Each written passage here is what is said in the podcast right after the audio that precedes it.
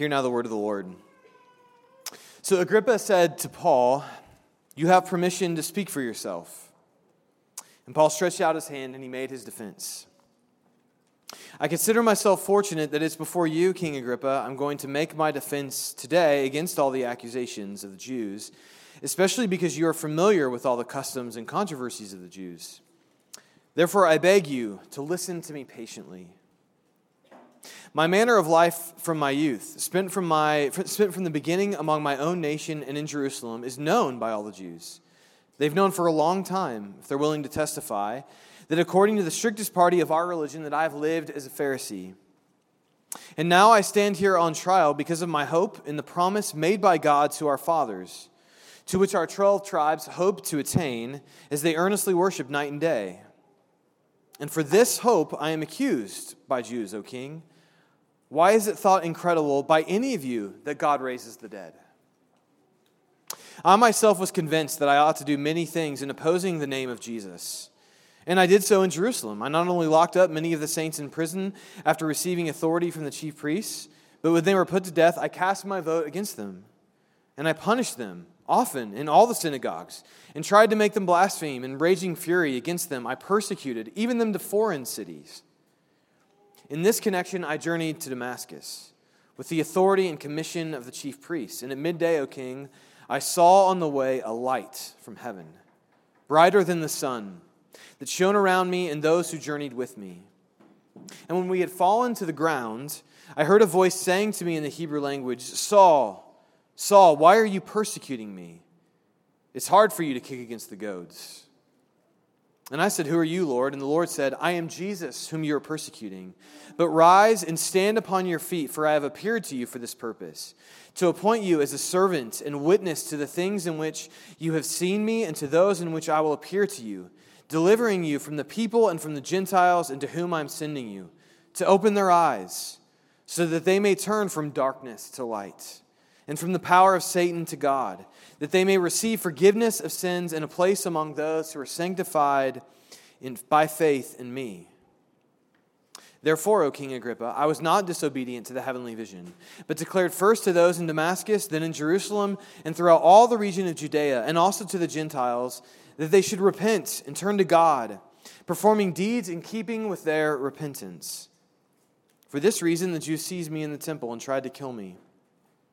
To this day, I've had the help that comes from God. And so I stand here testifying both the small and great, saying nothing but what the prophets and Moses said would come to pass that the Christ must suffer, and that by being the first to rise from the dead, he would proclaim light both to our people and to the Gentiles. And as he was saying these things in his defense, Festus said with a loud voice, Paul, you're out of your mind. Your great learning is driving you out of your mind. And Paul said, I'm not out of my mind, most excellent Festus, but I'm speaking true and rational word. For the king knows about these things, and I speak to him boldly. For I'm persuaded that none of these things has escaped his notice, for this has not been done in a corner. King Agrippa, do you believe the prophets? I know that you believe. And Agrippa said to Paul, In a short time, would you persuade me to become a Christian? And Paul said, Whether short or long, I would to God not, that not only you, but also all who hear me this day might become such as I am, except for these chains. This is the word of the Lord. You may be seated. Uh, well, before I, I pray, uh, a quick announcement. Uh, two weeks from this Sunday, we will have our congregational meeting. And on the back table by the offering and gifts box is a packet both detailing our budget and kind of an overview of the budget, as well as the details of the budget, and uh, candidates for elders that we will vote on in that congregational meeting in two weeks. And so feel free, uh, grab the packet, take a look. It's also on our website. If you're not a paper person, uh, you can find that on our website as well. Um, with that, uh, if you could turn to Acts 26, we are. Uh, I will pray for us, and then we'll unpack uh, the speech that we just read from Paul. Let's pray. Father, we ask that you would open our eyes to your word and to your, your son, Jesus.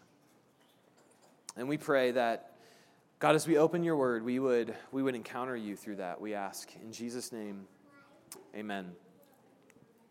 Well, if I wasn't a pastor, I, I probably would have been a lawyer. And I don't know why, but it might have been because when I was growing up, I, I loved the show Matlock. And I don't know, this is like, I heard a, I heard a yes, so I'm all right. There's at least one person with me in the room. Uh, but I grew up, and like whenever I was sick, Channel 4, Indiana, just like Matlock was like, that was their, that was their deal. It was just on all day. And so that's what I watched. And I, I don't, I don't know why because it wasn't a particularly creative show. Uh, every show ended the exact same way, and it's like you knew it was coming, but you still loved it.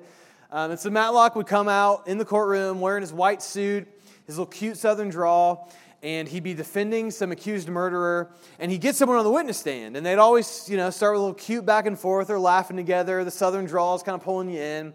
And then uh, Matlock, sorry, he starts getting more direct with his questions, and you realize Matlock knows something no one else knows, and the witness on the stand is the murderer.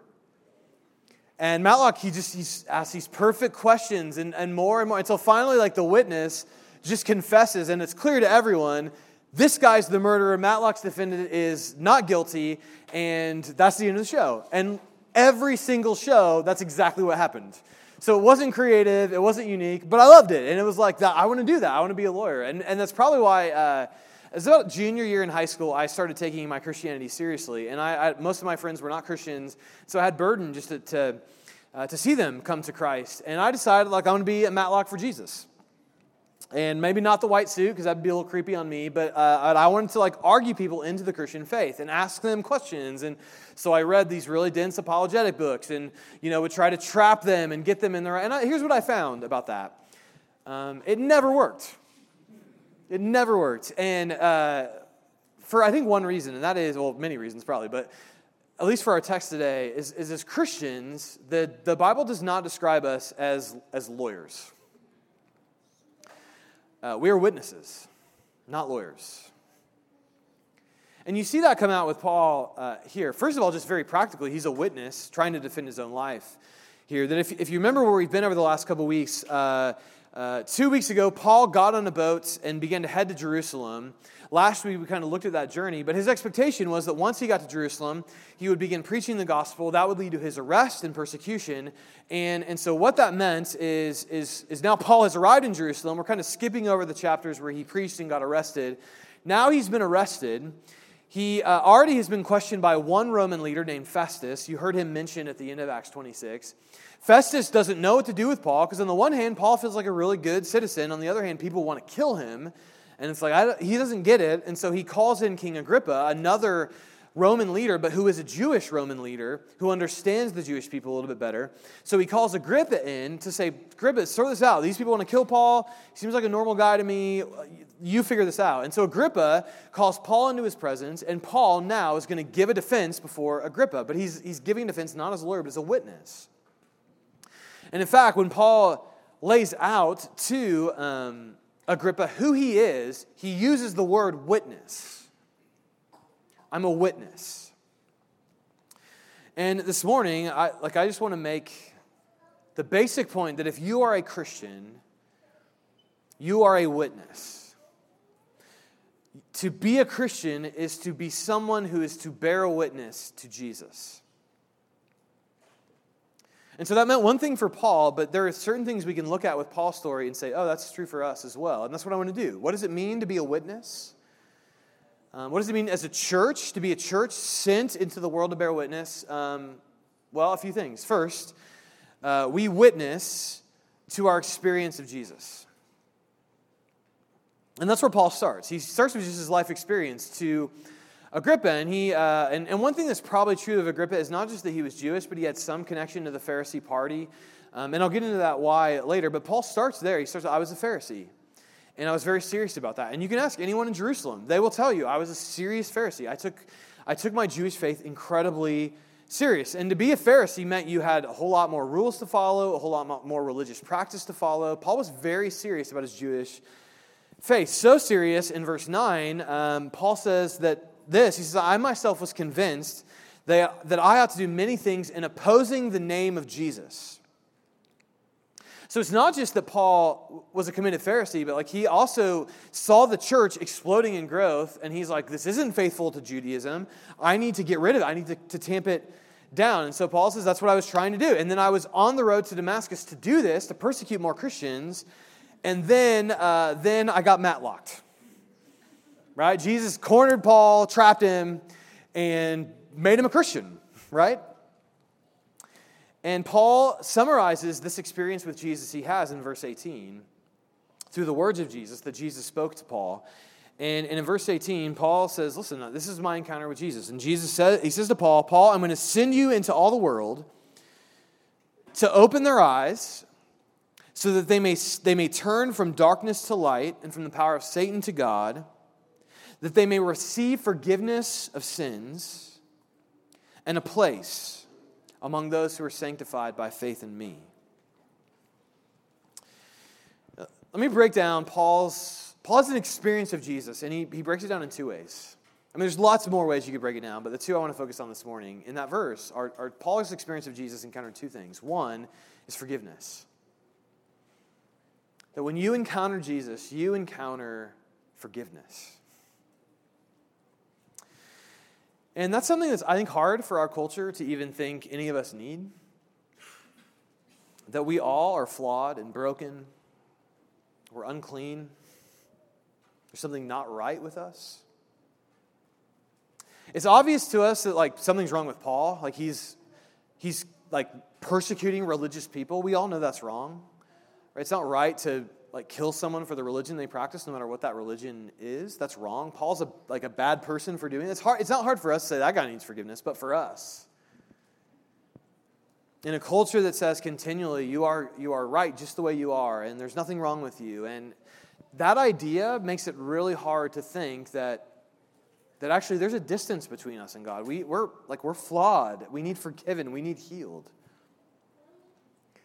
But that hasn't always been true in the church. And I'm, right now, I'm, I'm rereading um, a book that's been, been, really important to me through my own Christian life. Uh, a, a, Christian named Augustine, who lived in the fourth centuries, wrote It's called Confessions.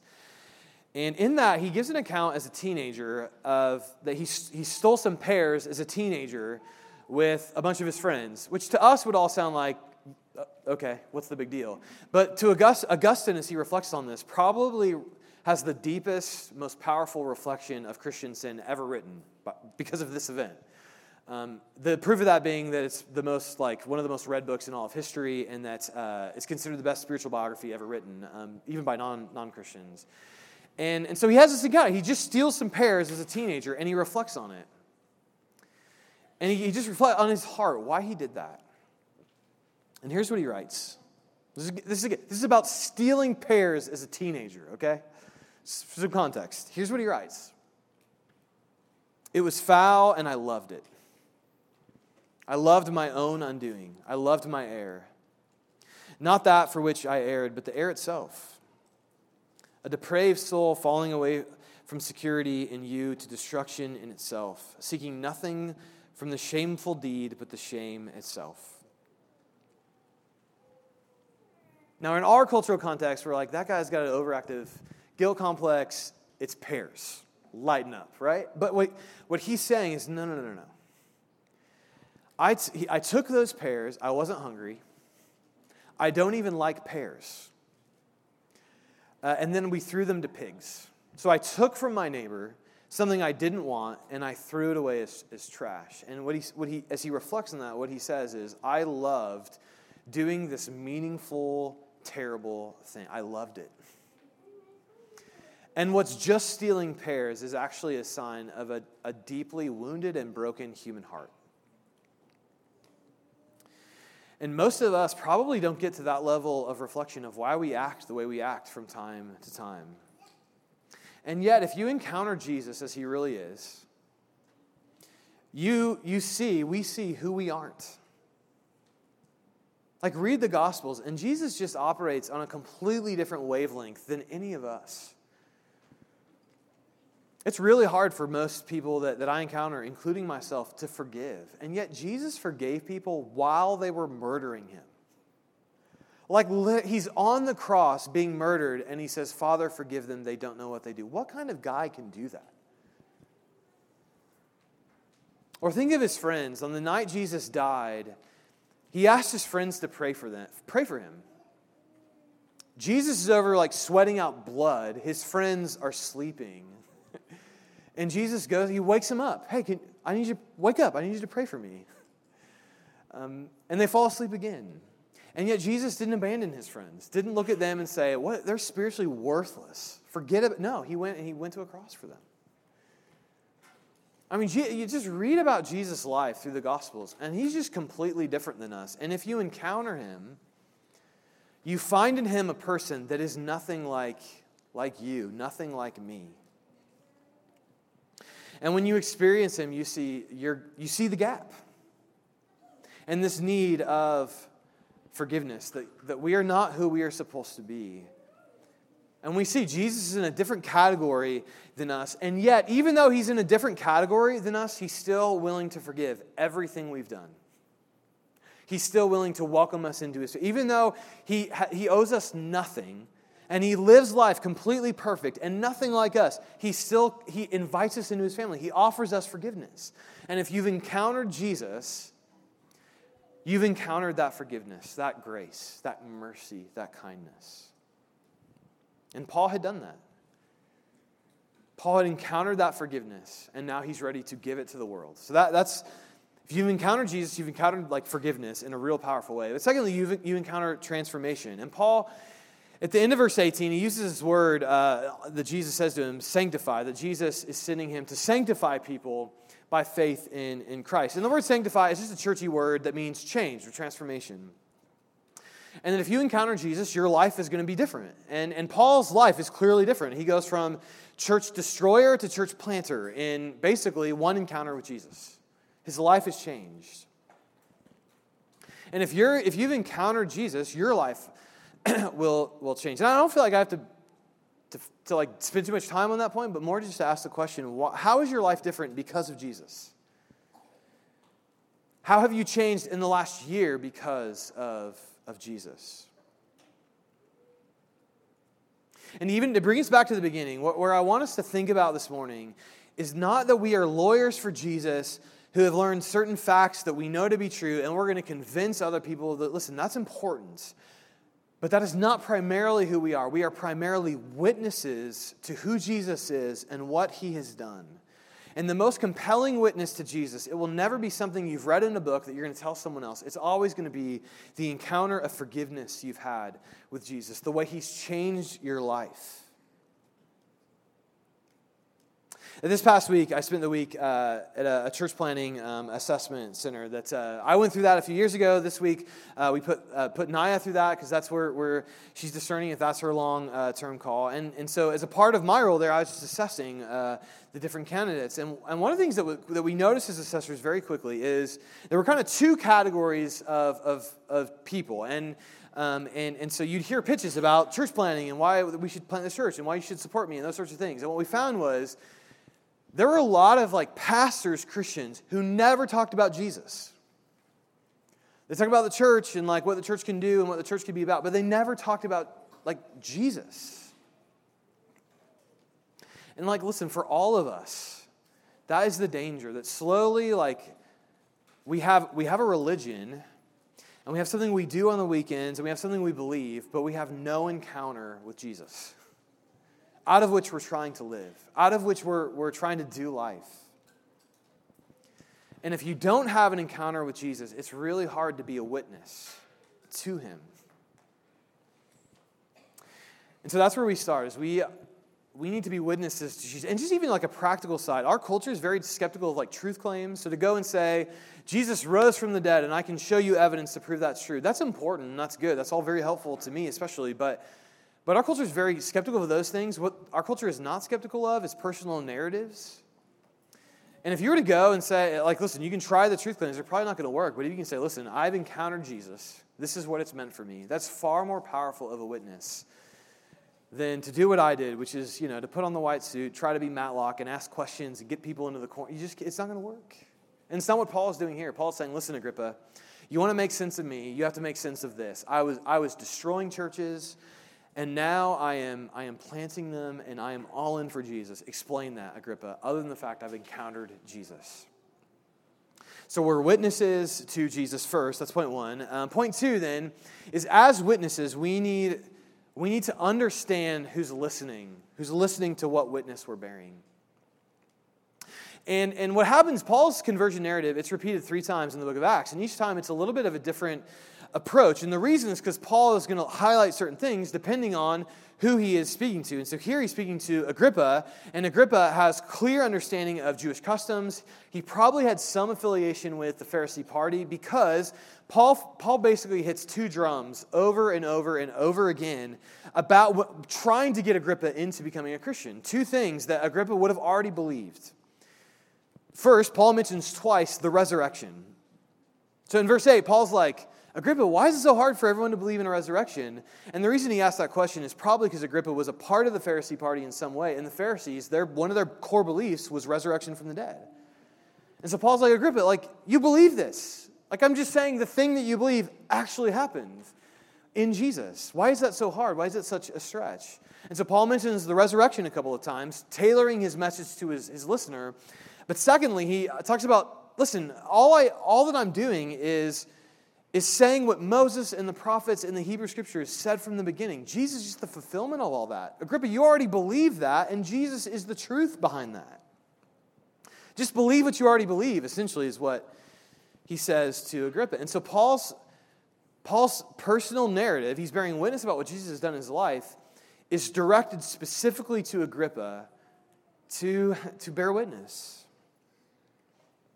that when you when you talk about Jesus with others, you, like you need to know who's listening.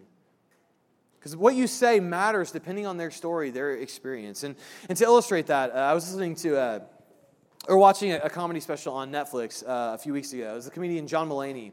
And there was this part of the, the show where um, he talked about in college, he had, um, he had a group of friends he was a part of, and a couple of his friends, like, destroyed some property. They were, they were guilty of it, and there was just this long, drawn out lawsuit um, because of the fact that, uh, that the, they were guilty of the property damage. And so now, many years later, his friend lets him know hey, just you know, all of my emails uh, are being uh, looked at and have been subpoenaed. And so, uh, and there's emails from you as a part of that subpoena that are going to going to be a part of that. And John's like, okay, does that matter? Should I be concerned? And he's like, yeah, you should be a little concerned. Um, and that was because, kind of while they were in college, in the midst of these people trying to sue his friends for property damage. John, uh, he wrote this email with his hearers being a friend of his in college. But he wrote this, this email um, Hey, do you want me to kill that guy for you? Because it sounds like he's terrible, and I will totally kill that guy for you. See you at improv practice. now, in an email to a friend, that's a lame joke. When that's read in a court of law, like that there are different listeners to that email uh, now. And, and so what you say like it matters who is listening. And oftentimes i've heard christians share the gospel in a way that is as tone deaf as that email would be in a court of law with no concern of who is on the other side of the table of who's listening. And so how do we do that? How do we understand better who's listening to us as we share the gospel? And, and there's i want to say two things about that First is that if you're going to share the God, if you're going to bear witness to Jesus in a way um, that is, is understanding of who's listening, the first thing you have to do is you have to see, you have to see their story from their point of view. If you get up from your chair, you have to go around the table, and you have to see their story from their point of view. You have to get into their shoes. Um, the one thing I do as as a part of my workflow here is uh, from time to time I'll go and visit people at their, their workplace. It's helpful to me to understand, uh, you know, just what your life is like, to make sure my preaching isn't like uh, super irrelevant to what your daily life is. Um, that's one thing I felt when I uh, spent three years uh, working out of the church uh, while I was in seminary. I felt how disconnected preaching is often from like real life problems. So, I, and I listen. This is something we always have to get better at as, as preachers. So when I was with I was with someone who, who attends here at, at their workplace, and, and it was really interesting because his work is pretty unique, uh, and the organization he's a part of has people who are multimillionaires and people who are on the lower end of the socioeconomic uh, background. It has people from um, inner city, different race, uh, all the way to people from the suburbs or from a wealthy, uh, wealthier background. I mean, just all kind, like basically different race, different socioeconomic class. I mean, everyone works there. And he was speaking to a group of interns at the um, at, the, at, the, at his work, and, and the, where he started with them was if you want to be effective in your work, you need to develop the skill of empathetic listening.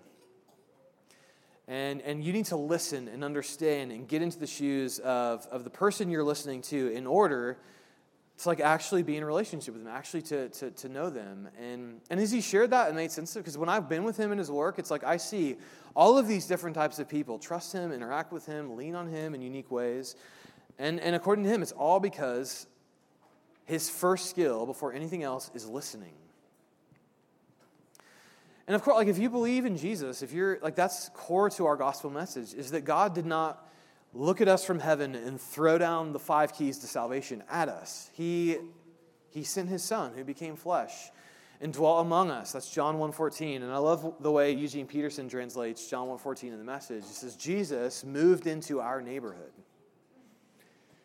In other, like, in other words, like Jesus didn't just come to preach at us, he came to understand. If you read through the Gospels, you, you see Jesus listening as much as speaking and asking questions as much as giving directions. We have to, in order to bear witness to our neighbors, to who Jesus is, we have to be able to see life from their perspective and be able to speak the gospel from their perspective. So that's one. The second, uh, if we're going to understand our listeners and bear witness, is secondly, is our neighbors have to see how easily Jesus' story can become their own story.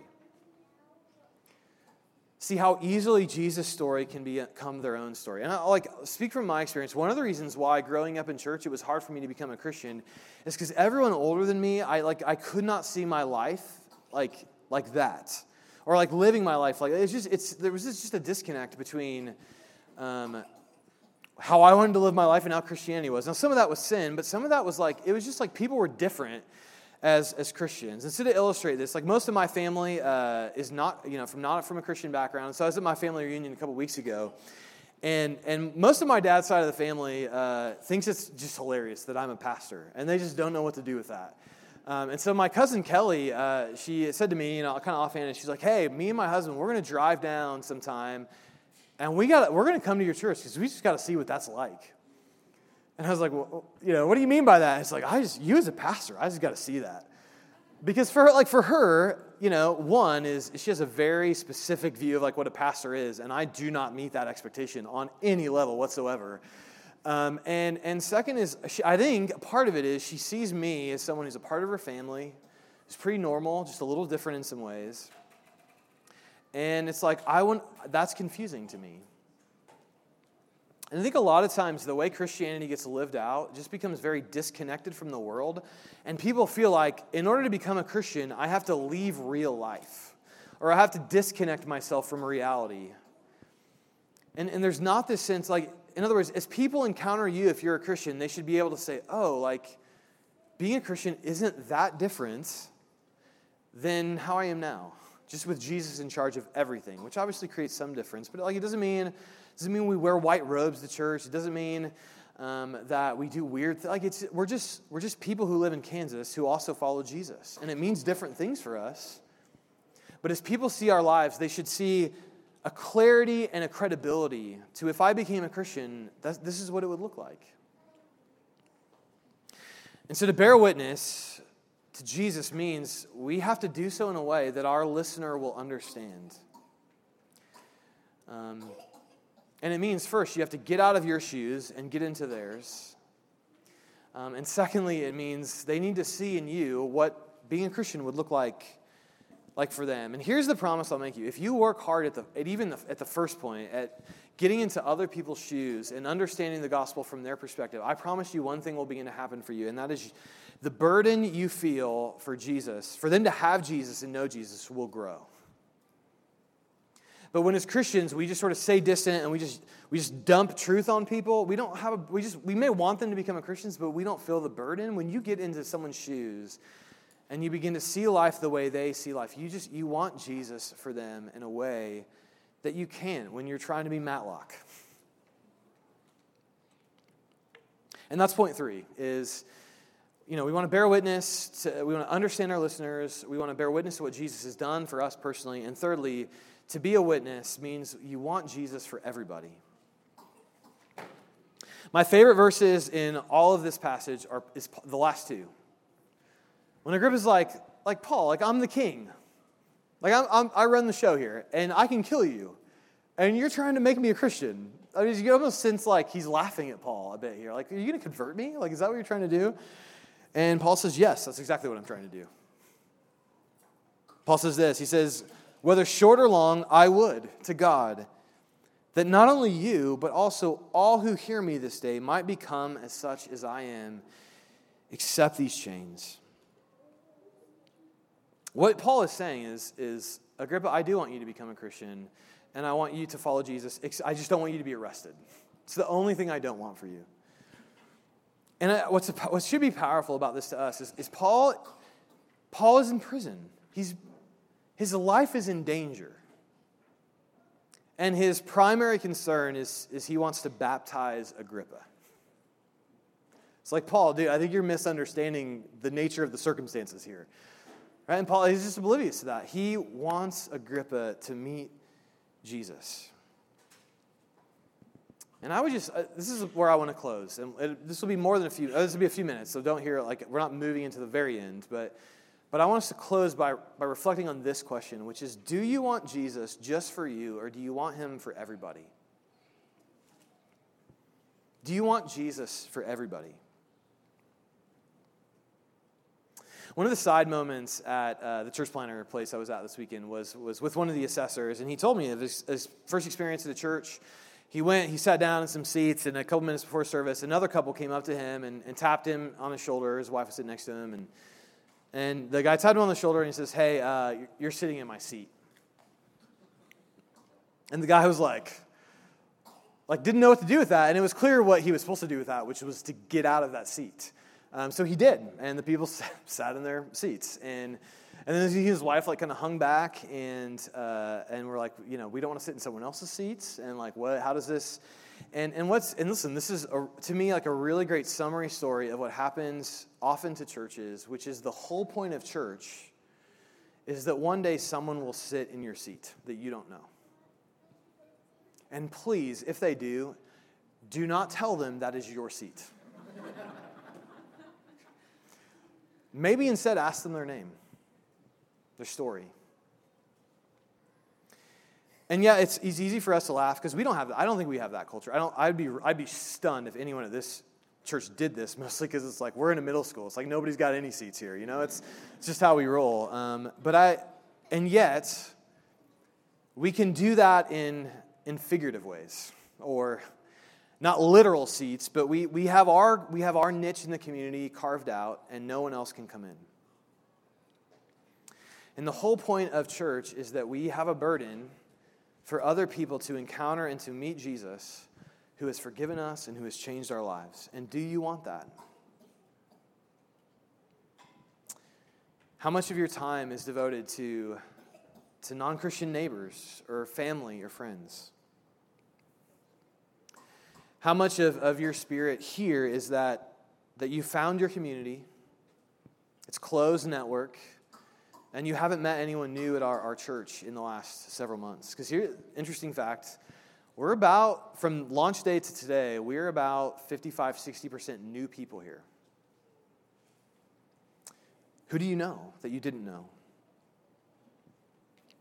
And so, do you want Jesus just for you or for everybody? And how do we increase our heart towards, towards others. And, and here's the deal this isn't like a here's how we become evangelistic church sermon. That's not it. I actually, we just got to go back to point one, which is we, you can never get there unless your life is lived out of an experience of Jesus. And the fuel for your life and your, your, your faith is that Jesus has forgiven you and is making you whole and is changing your life. And that's the most important thing about you. And you'll never get to a place of a burden for those who are lost unless that is the, the spring from which all of your life is lived, is lived from an experience with Jesus. And that's what you need to increase. Whether that means you know, strengthening your prayer and devotional life, quiet times during the week, whether that means probably for all of us, more regular engagement in church worship and hearing the gospel preached to you and singing it together and taking communion together. It means engagement in community groups where you have a group of people praying for you and encouraging you. You all of us need continued and, and, and, and constant experiences of Jesus, and if we are to, to be a church that gains a heart for those outside of our walls, it will be not because we have really great strategy, it will be because all of us are living out of this experience with Jesus. That I believe our burden for those who don't know Jesus to meet Jesus is directly tied to how much of our life is lived out of an experience of Jesus. And so if you're not living with any experience of Jesus, forgiveness or life change, then like you like you're, you know talking about Jesus is going to feel like selling something that you're not even experiencing or believe in. At least that, that's true, true for me. And that for a long portion of my life, I've, I've lived pretty self sufficiently, and Jesus was like a really great weekend hobby. And I believed it, like, believed it with all my life um, as true, but it's like not, it's not until Jesus is like the one rope you have in life that like actually like doesn't break when it gets tested with, with all the weight you can put on it. It's only then, probably, that you begin to want Jesus so desperately for other people. And if that's not like the, the experience out of which your life is, is lived, then probably it's hard to have a burden for those who don't know Jesus. And now that that's sort of where my life is, is lived, that burden has increased, not because of anything I've done, but because of, of the experience God has put me me through. And, and, and just to speak real for a minute, as, as a church, we have a lot of strengths. Christ Community has a lot of strengths. But one of our weaknesses is, is our witness towards non Christian neighbors or friends or family. We have a long way to go here. And I, especially, have a long way to go in leading here. Like I said, that's probably, probably two years ago. I, didn't, I, I had that burden. I wanted people to meet Jesus, but not, not, like, not like Paul. right? Where it's like, Agrippa, you can kill me, that's fine. Either you're killing me or I'm baptizing you. Your vote, right? Like that's that's where he's at. And that's that's where we need to get as, as a church. And and the answer, where do we start there? The answer is not, you know, a class on evangelism. That probably it would be helpful, but that's not where we start. The answer is not a bunch of outreach events. Like that, that might be helpful. Let me just let me encourage you with two places to start. One is going to feel super nitpicky, but I, we're going to do it. Um, and the other is what I already said. And the, the nitpicky one is probably the best way you can help engage people who aren't Christians, who don't have Christian community, is to come to church early. Please don't shoot me if you have a, a weapon. Because um, here's the deal: if you come late, like that's I don't care. Like I got I don't care.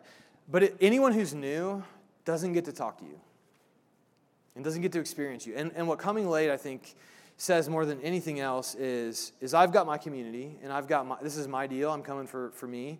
And if there's anyone new, you, if you're late, you don't have the space to engage them, to meet them, to ask them their name, to ask them their story, to tell them you're glad they're, they're here. Coming, you have to come early to do that. And if you want to cultivate a heart for other people, that's probably the best place to start. Now that I've completely offended you, um, and I'm late to stuff too, all right? Like, there's plenty of grace, plenty of forgiveness. Um, but I, like, I mean that. I, I genuinely mean that. Um, the best time to engage new people is five minutes before service starts. Um, but the second thing I say, and this is what I already say, I already said, is the only way that you and I will ever increase our desire for, for everybody to have Jesus is, is if you want Jesus more and more for yourself, not as a weekend hobby, but as the encounter out of which you live your entire life. And, and listen, I know Paul, like Paul's got one up on us. Like he got he got blinded in like a dramatic experience with Jesus. My guess is probably none of you have had that sort of experience. And maybe that's why belief is hard for you, or why you don't believe, or why faith is hard. Is you've not had those experiences with, with God. And let me just say, like, I understand that. That's a tension for me as well. Like, I want experiences like that. I, I rarely have them. And yet, what we know to be true in the gospel is that even if you and I have not had an experience like that, it is not out of a lack of desire of God to pursue us. Because the story of the gospel is that God gave us his own son, not to shout at us from heaven, but to enter into our world, to move into our neighborhood, to understand us, to forgive us, right? To make us whole, to change us into the people we know that we could be, and to, to change us out of the people we are tired of being right? Like God gave us his own son to do that. He has pursued us. He even gave us his son on a cross. And so, listen, if your experience of God is feels distant, read the gospels and see Jesus coming after you with everything he has. that God is pursuing you. Are you listening? Are you open? That let God blind you with his light, knock you down, forgive your sins, make you into what you could never be on your own, and then let us as a church go tell the world. Let's pray. Father, we, we want to live, at least I want to live, out of a personal encounter with Jesus. Where daily I experience His forgiveness and His grace and His mercy and His kindness. Where daily I see parts of my life that just they look different now because I know Him and He knows me and He's saving me. And so, Lord, now we just want to open up space in this service for people to encounter Jesus. We can't, like, we can't facilitate that as a church. But we know that Jesus promises to be present through communion and through your church gathered. And so we open this space up now for Jesus to come in and encounter us. God, would you give us open hearts, I pray. In Jesus' name, amen.